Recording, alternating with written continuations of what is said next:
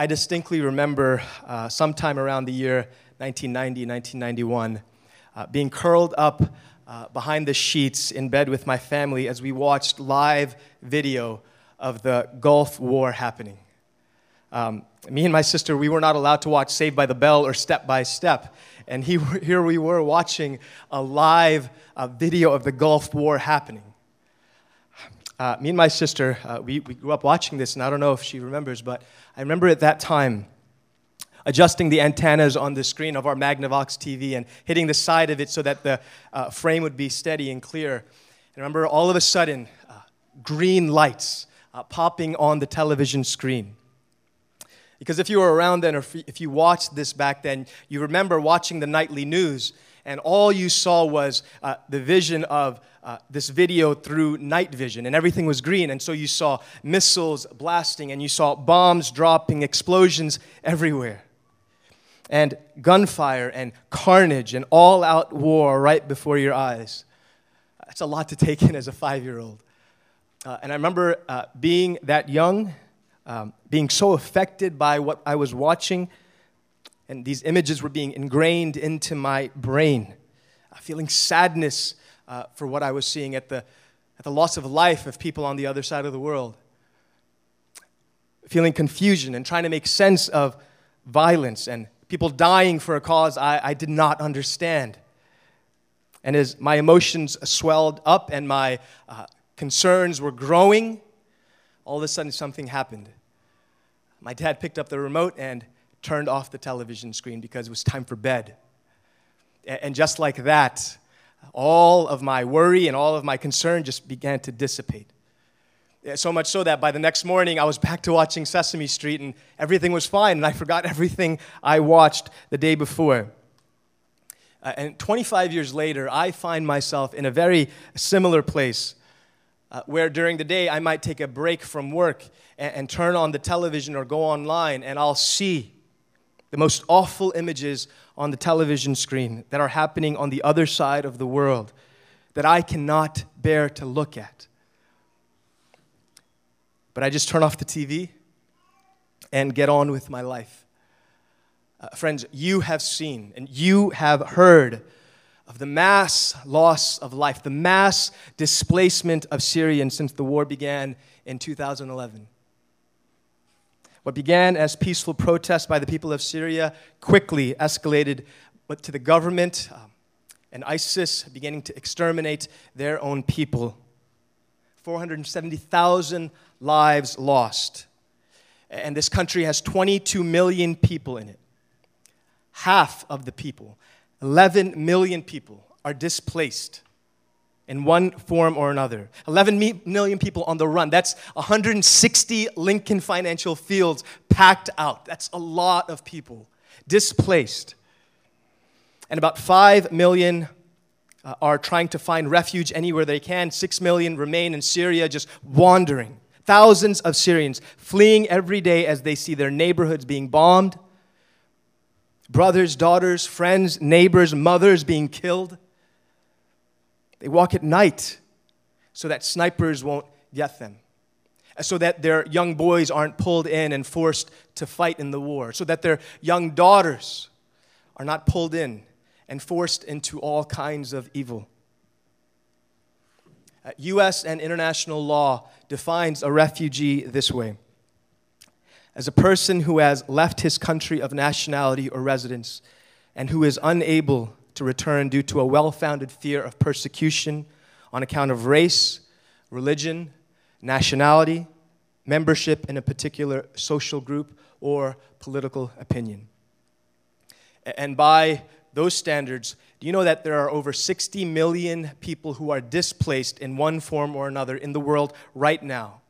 Uh, there's never been a number that high.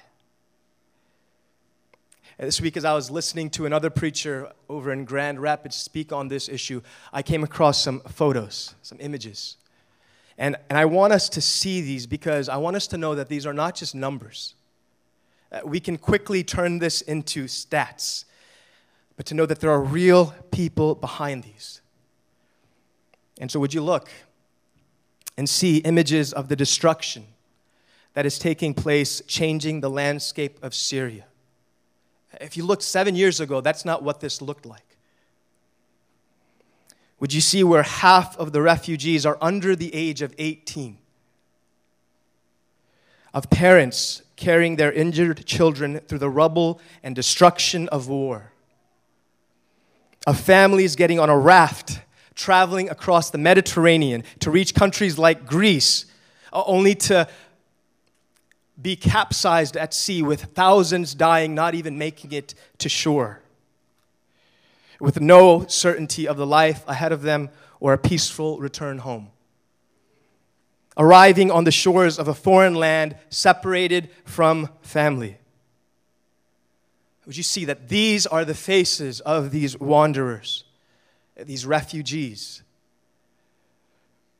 The world stood in disbelief as one picture surfaced just a couple of years ago of this little three year old boy named Elan, who is pictured smiling on the left with his older brother. Him and his family were fleeing Syria, trying to reach Europe to uh, finally meet up with some of their family in Vancouver, Canada, so that they could flee all the turmoil and violence. Uh, but as they set off on sea, their boat capsized at the sea, and their father tried to hold on to both of these boys and the wife, but all of them he lost.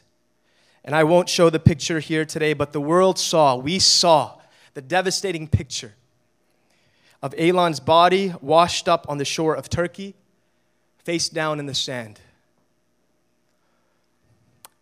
What devastation and what horror are people facing over there that they would risk their lives? Do you know that?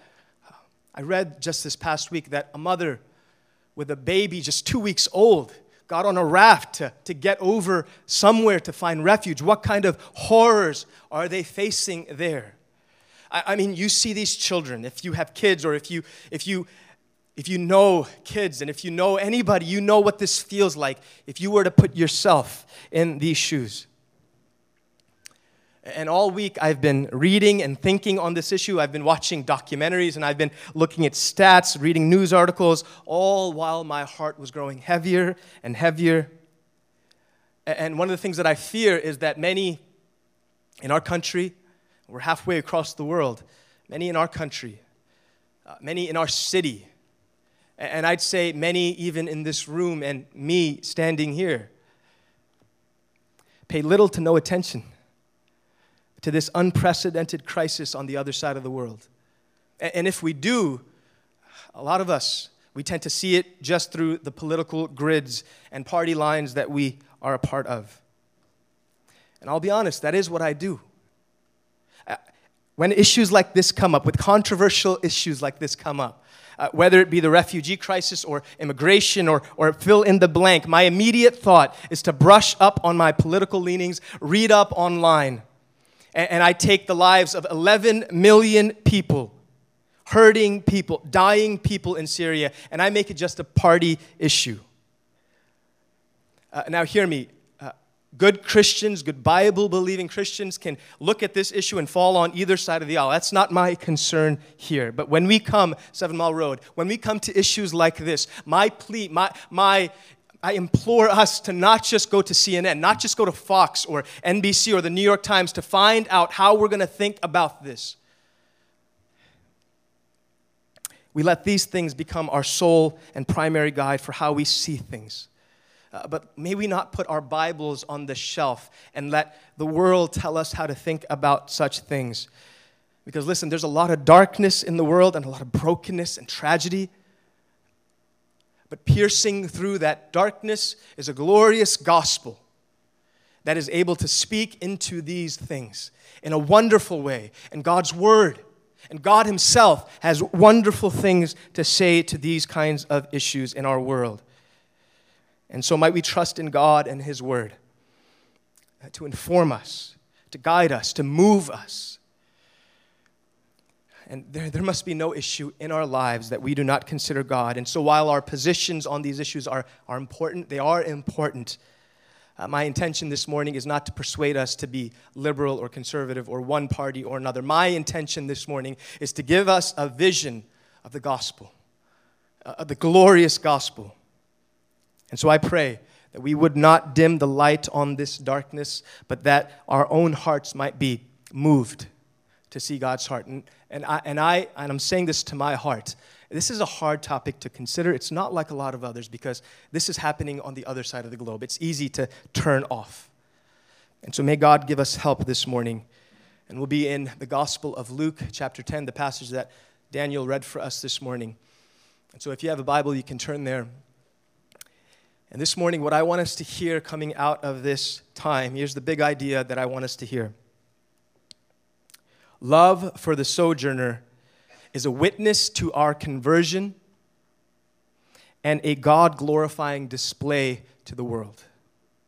I'll say that again. Love for the sojourner is a witness to our conversion and a God glorifying display of the gospel to the world. Would you pray with me? Our Lord, we, we are weak and frail men and women. Uh, we think small. We love small. And so we are in great need of your help and your wisdom and your spirit.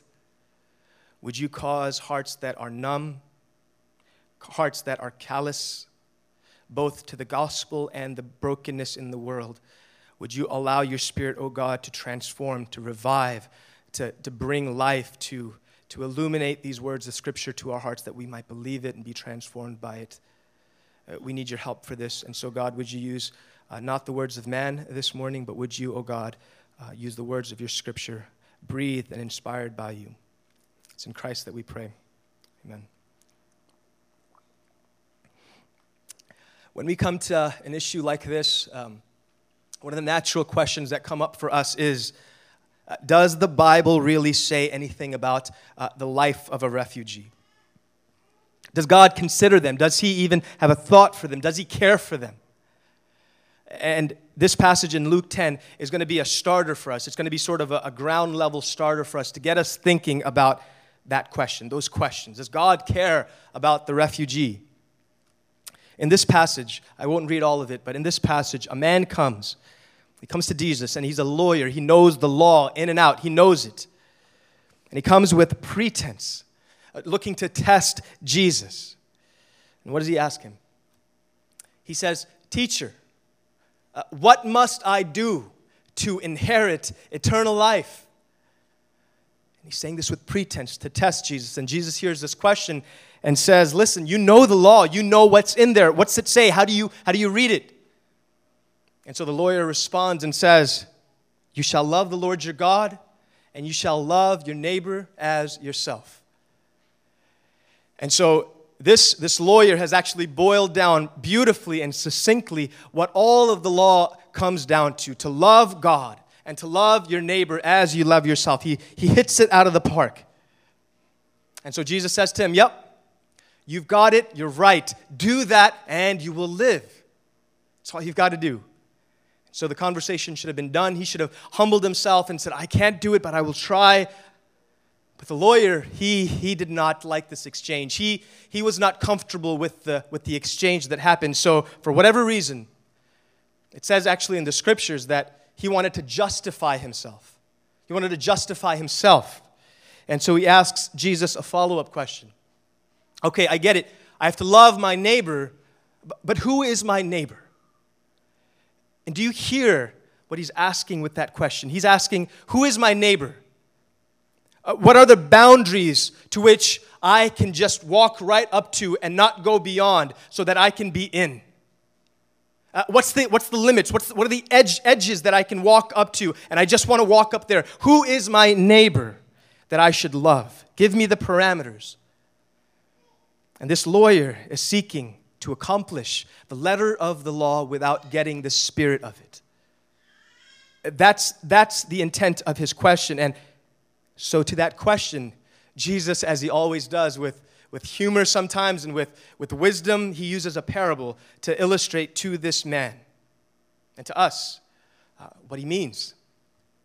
So, starting at verse 30, Jesus tells a story so offensive that completely shatters the premise of this lawyer's question. He asks and says this a man was going down from Jerusalem to Jericho, and he fell among robbers, who stripped him and beat him and departed, leaving him half dead. Now, by chance, a priest was going down that road, and when he saw him, he passed by on the other side. So, likewise, a Levite, when he came to the place and saw him, passed by on the other side. But a Samaritan, as he journeyed, came to where he was, and when he saw him, he had compassion. He went to him and bound his wounds, pouring on oil and wine. Then he set him on his own animal and brought him to an inn and took care of him. And the next day he took out two denarii and gave them to the innkeeper, saying, Take care of him, and whatever more you spend, I will repay you when I come back. And so the lawyer's question was, Who is my neighbor? And, and, to that immediate question, here's how Jesus responds. He says, uh, He puts forth a response and says, This man, right, this man walking down from Jerusalem to Jericho. No other identification is actually given to him, just a man. It could be anybody. The, the, the lawyer who seeks more, more identification. Jesus just says, a man. And he walks down and he's met with robbers who strip him of his clothes, beat him until he's nearly dead, and then they leave. And what happens next? People begin to come. Two people come upon this man as he lays there half dead. They will surely give aid to this man's misfortune. Because who are these two? Uh, right? They're, they're religious people. It's a priest and a Levite of the temple. Uh, these would be the perfect people to show kindness to this man who is wounded. Right? If we were to translate it to our times today, it might be a pastor, or maybe a GCM leader, or a Sunday school teacher, or a deacon. Someone religious who is expected to do the right thing here. And, what happens? The pastor comes, sees him, and passes him. Or maybe this other church leader has, has more love. But the Levite comes, sees him, and passes him. Why would they not help this man?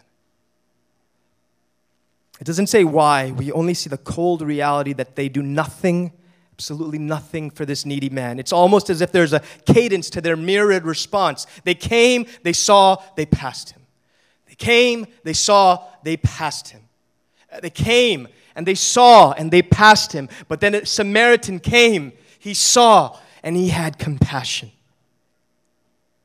And he cared for this man in an extravagant and over the top way. He binds up his wounds. He pours uh, wine and oil over it, puts him on his horse, takes him to a lodge, and leaves an open tab for his stay.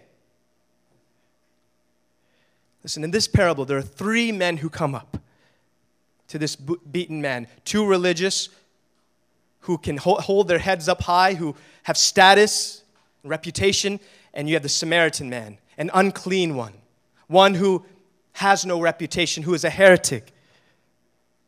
The two religious men pass him by, and the outcast cares for him. That's the end of the parable. That's how the parable ends. Uh, so, what was the lawyer's question again in verse 29? What was that question? It was, Who is my neighbor? So, at the end of this parable, would you listen to see how, how Jesus actually answers and responds to this lawyer? He asks a follow up question and tells him this Listen, you ask, Who is my neighbor? But which of these three do you think provided to be a neighbor? Which of these three do you think proved to be a neighbor to this wounded man? Uh, do you see the, the change that's happened there?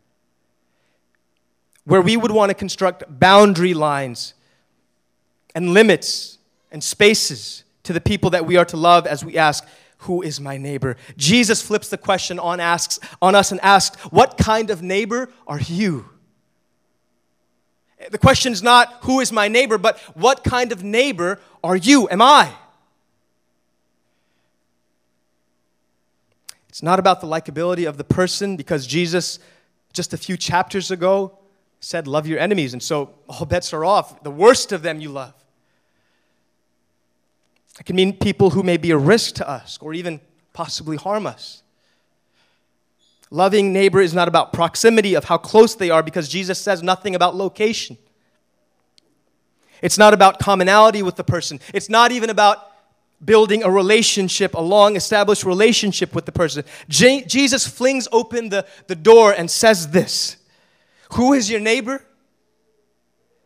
There are no boundaries to your love. You are to be a loving neighbor to all. To all. And, this challenges the conventions of religious people. It shatters us, our Western conventions of calculating and thinking about incentive and mutual reciprocity. What's in it for me? Martin Luther King used to um, preach on this passage often. The last time he preached on it was actually the day before he was assassinated in Memphis. And he would say this uh, The problem with the priest and Levite was that their question was, What's going to happen to me if I help this man? But he says this about the Samaritan his question was very different. The Samaritan's question was if I don't help this man, what will happen to him? And that kind of care is the conversion that flows out of Christian salvation.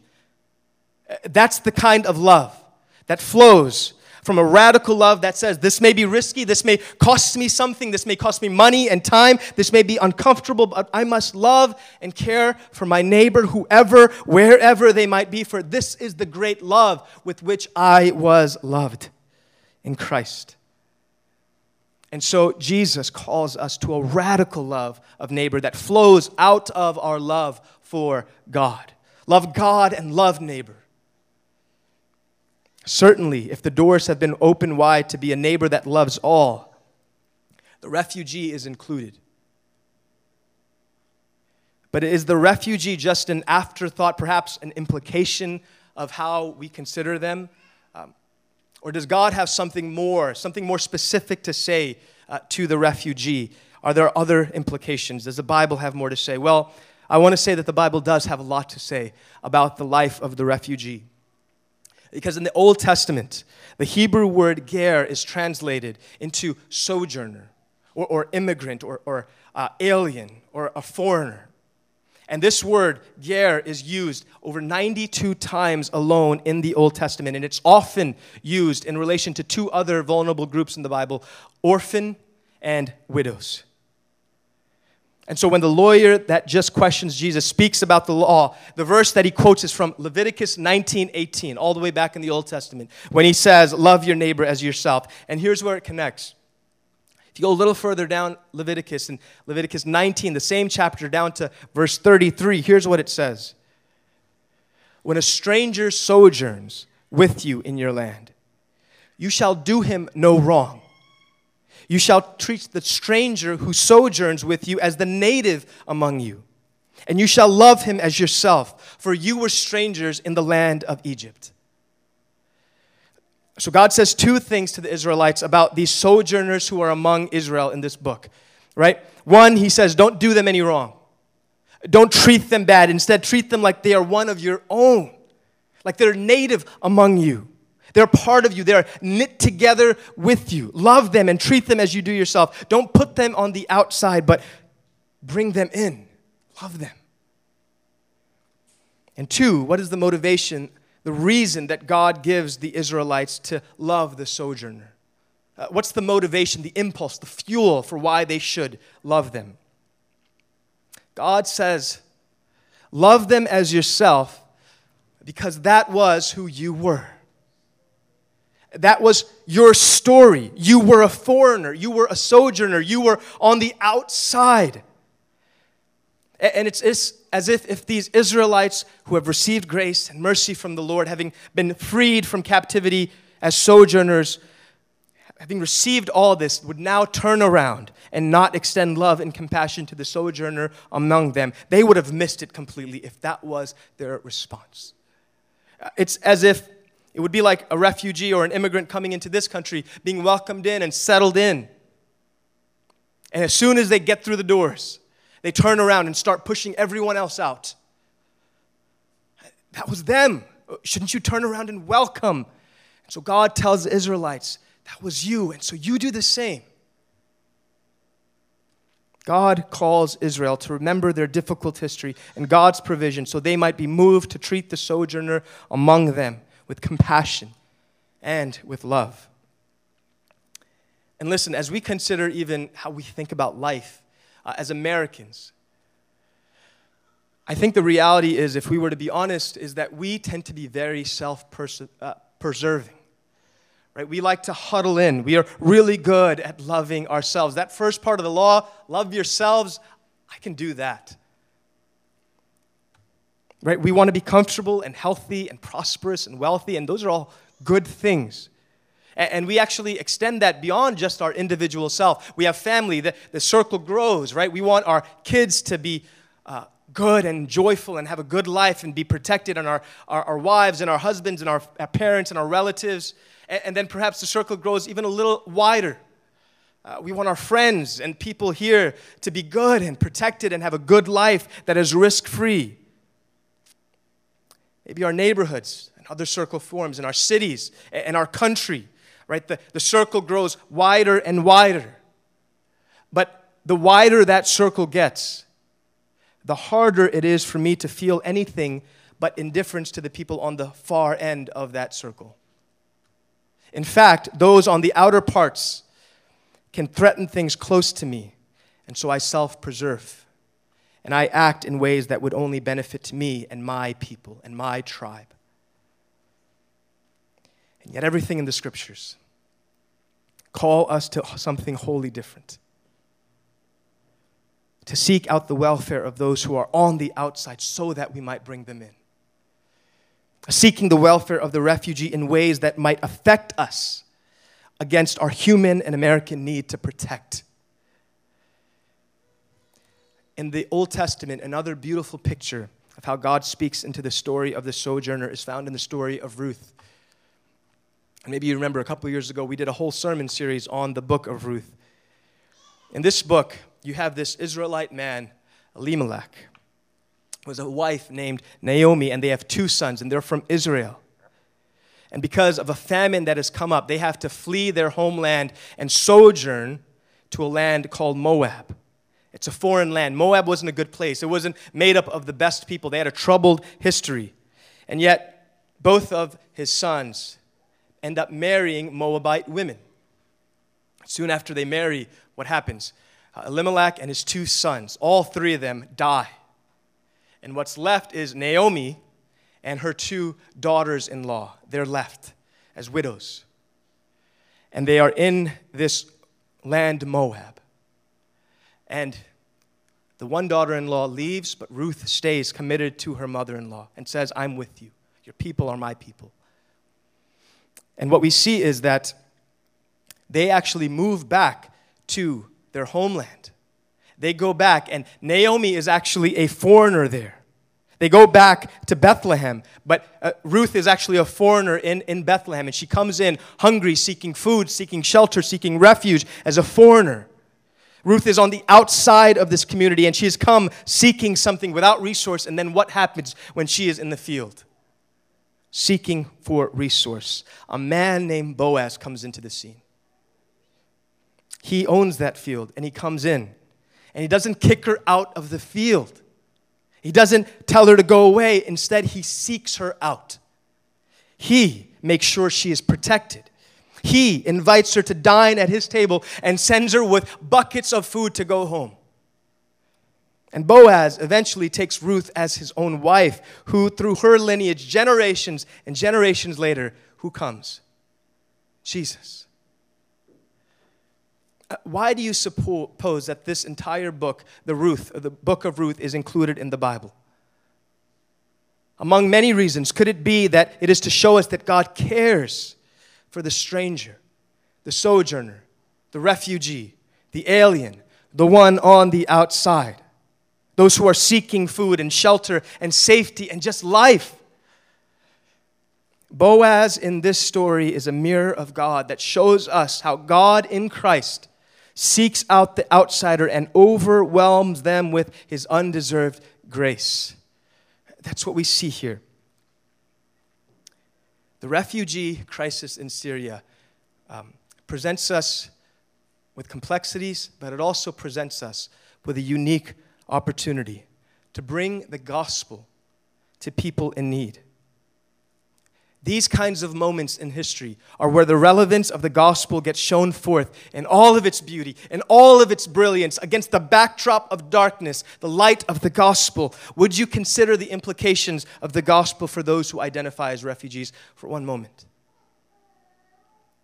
As I was reminded this week, Jesus himself, he was a refugee.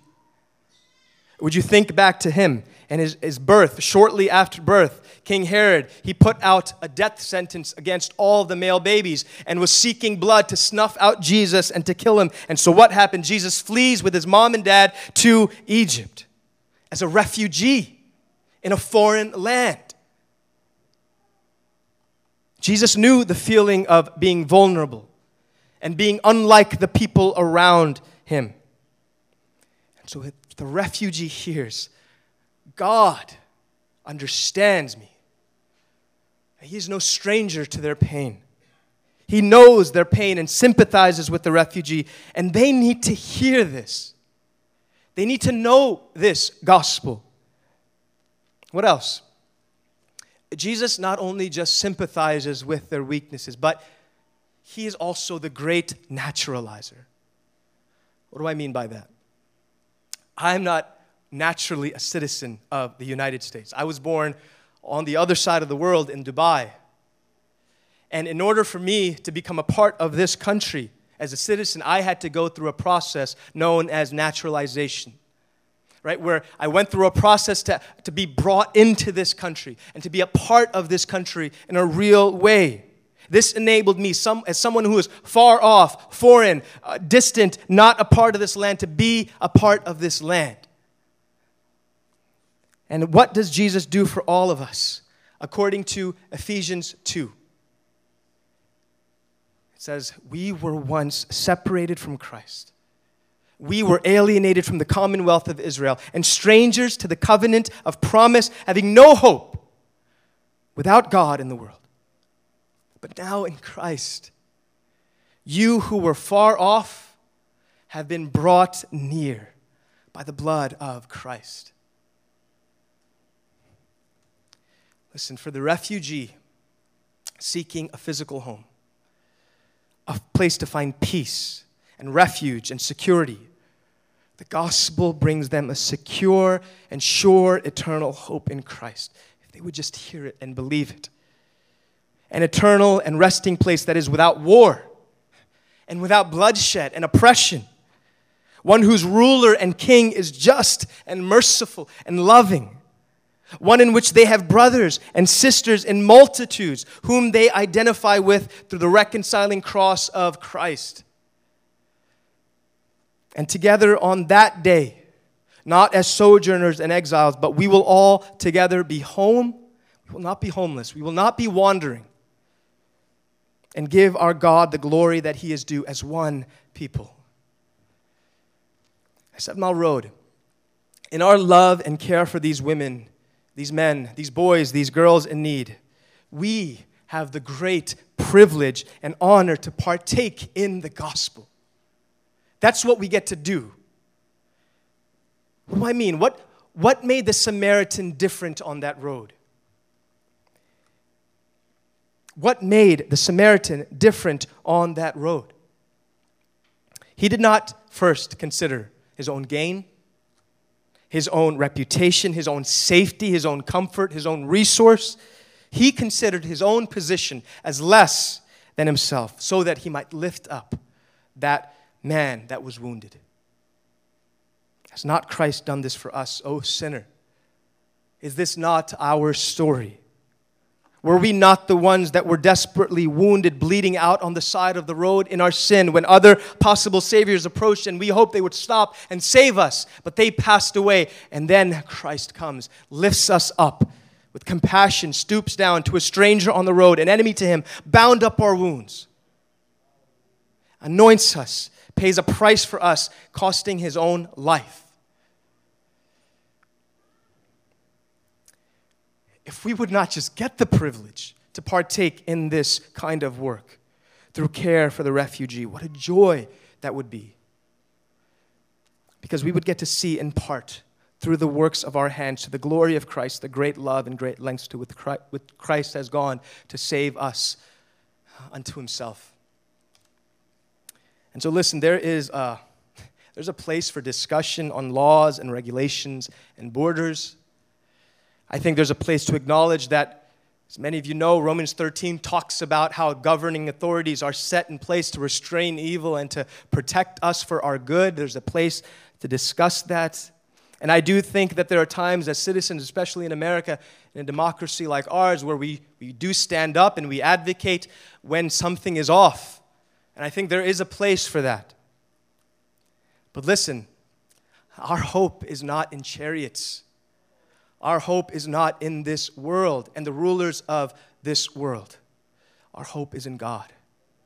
And we trust in God. Right now, there are families, young babies, pregnant mothers, desperate fathers on a raft somewhere on the sea, seeking life, trying to escape death. And I think, church, it is the moment where we can step in and be a radically different voice in the midst of this brokenness. To respond not through the grid of politics and self preservation and self centeredness, but through the grid of the gospel with compassion for struggling people. And I think the difference can open the door for gospel witness. Uh, this week, I heard of one man who was on the front lines of this Syrian crisis, and he's there receiving refugees and he was telling of this one man who has fled Syria and come onto the shores of Europe. And this man just offered him a blanket in the name of Jesus. He said, Would you have this blanket? I come in Christ's name. And the man responded to him and said, Listen, who is this Jesus?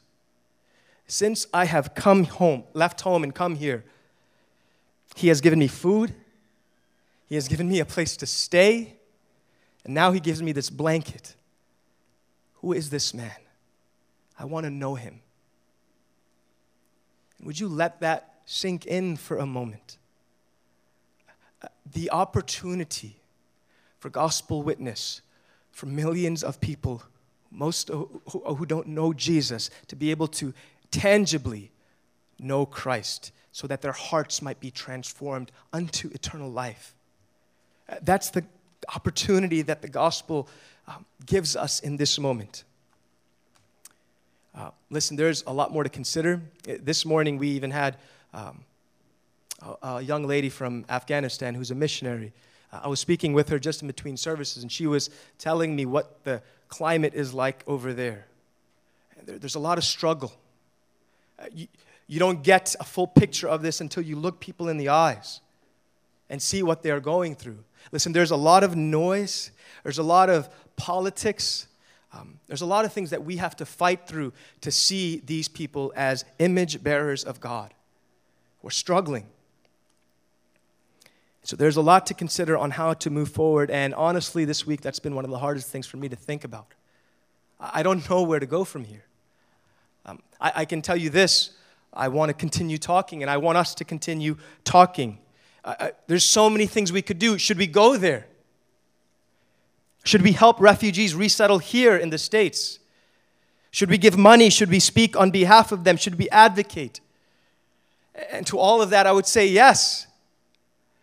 Uh, but in this moment, as we are immature in thinking through this, we need to ask God for help and for wisdom and to burden our hearts with a love for neighbor.